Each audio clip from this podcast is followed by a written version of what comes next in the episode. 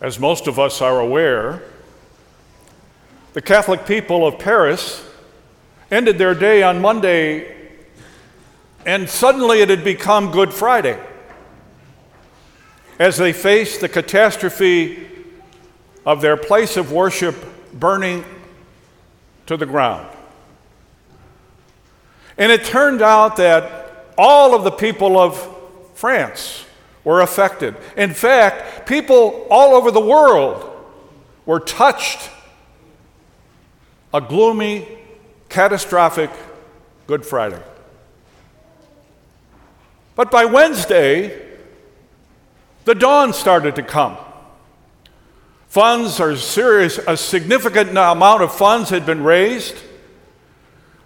They discovered that some of the treasures were not destroyed. The damage was not as bad as they originally thought it might be. And Easter Sunday showed up. The dying and the rising of a Catholic and national and international symbol symbol of God's presence in the world.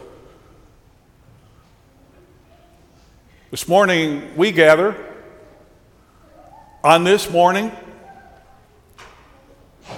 and what is it for us? Some of us may well be on Easter Sunday, but some of us may well be on Good Friday catastrophe in our own lives. Maybe personal catastrophe. Maybe family catastrophe, relationships, sickness, death, grieving. Maybe we are angry, angry with our church. Why am I here today? Why would I bother? And maybe we are hurting because of what's happening in our country and all of the rancor and all of the partisanship that seems to be tearing at the very fabric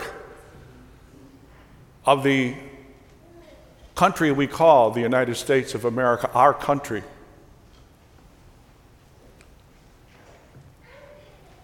Easter Sunday Good Friday. Good Friday, Easter Sunday. Some days we are here at the cross. Other days we are here with the risen one. And it seems to go back and forth because it is who we are. You and I, men and women of faith, you and I, baptized men and women, one at one time were brought to a font, a baptismal font. And we went into the water and, as it were, died with Christ and rose with Christ to a new way of being. We were reborn. We were no longer Mary Smith or Joe Smith. We were beloved sons and daughters of God. We were transformed. We died to who we were and rose to who we are. And what we did was take on that pattern. That be, from that day on, that pattern of dying and rising became the pattern of our lives. As we face the everydayness of our lives, some days we know well our Good Friday, and other days our Easter Sunday. And this morning we gather once again to celebrate and to renew that event in which we entered into this pattern of dying and rising. And one of the things that we come together, whether we are dying Good Friday today or Easter Sunday, one of the things that we have learned over time that we don't arrive at an empty tomb. Whatever our Good Friday looks like, we trust and we believe there's more to the story than meets the eye. As Mary found out, it was the tomb was not empty, or the tomb was empty, but the reality of the situation was not what she expected. It was not what James and the, or I mean, Peter and the other disciple expected either. He had risen. And he promised that you and I, through our baptism, will share with him, not only in his dying, but in his rising as well.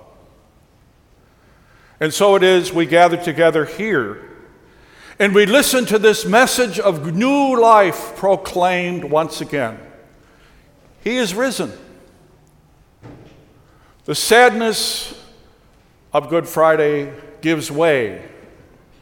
The dawn comes out of darkness. He is with us, He is among us. And we celebrate that as we remember over and over and over again. Indeed, every Sunday we remember the death and the resurrection of Jesus. Why do we do that? Because we need to do that. How do we negotiate Good Friday, all the Good Fridays? How do we negotiate that? Except that we come together and we are reminded that Easter is also part of the story. Easter is also part of our story as baptized men and women. There are many ways that we experience the risen one. And one of them is in our gathering here this morning.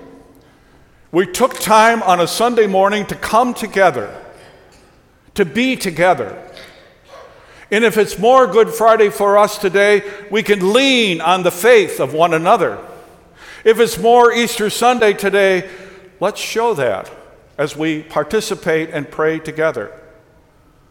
But we also come to the, come to the community at other times when we're sick and we celebrate the sacrament of the sick. When we are sorry and we celebrate the sacrament of reconciliation. But most importantly, we come to be fed. We come to deepen our relationship in the Lord to share the very food and drink that is the body and blood of the Lord after we proclaim and remember the death and the resurrection of the Lord. But in the everydayness of our lives, those of you who are married, for example, and the love that you have for one another, living out that sacrament of marriage that is yours, is a way to discover the risen one in our presence is a way to experience Easter. At the same time, in all of the situations that we find ourselves as ministers, the ministers of our family of faith, in all different ways, small ways and large ways, sharing themselves out of a sense that God is present, that God is here. The risen one is showing his presence to us through each other.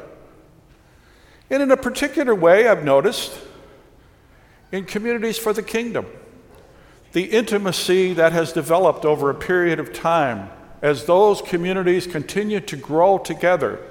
Some of you participating in those communities for the kingdom.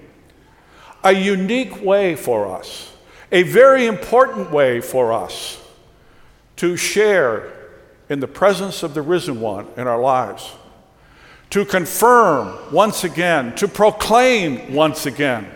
The tomb is not empty. Jesus has risen. Jesus is present to us. Jesus continues to give us God's love, God's peace, God's joy that the world can't take away from us, that Good Fridays can't take away from us, because God is a part of it. As we gather on this Easter day, let's be grateful. Grateful for that wonderful gift that all of us have received, totally gratuitous the gift of faith and the gift of our baptism, which has transformed us, and which today we have an opportunity to renew once again.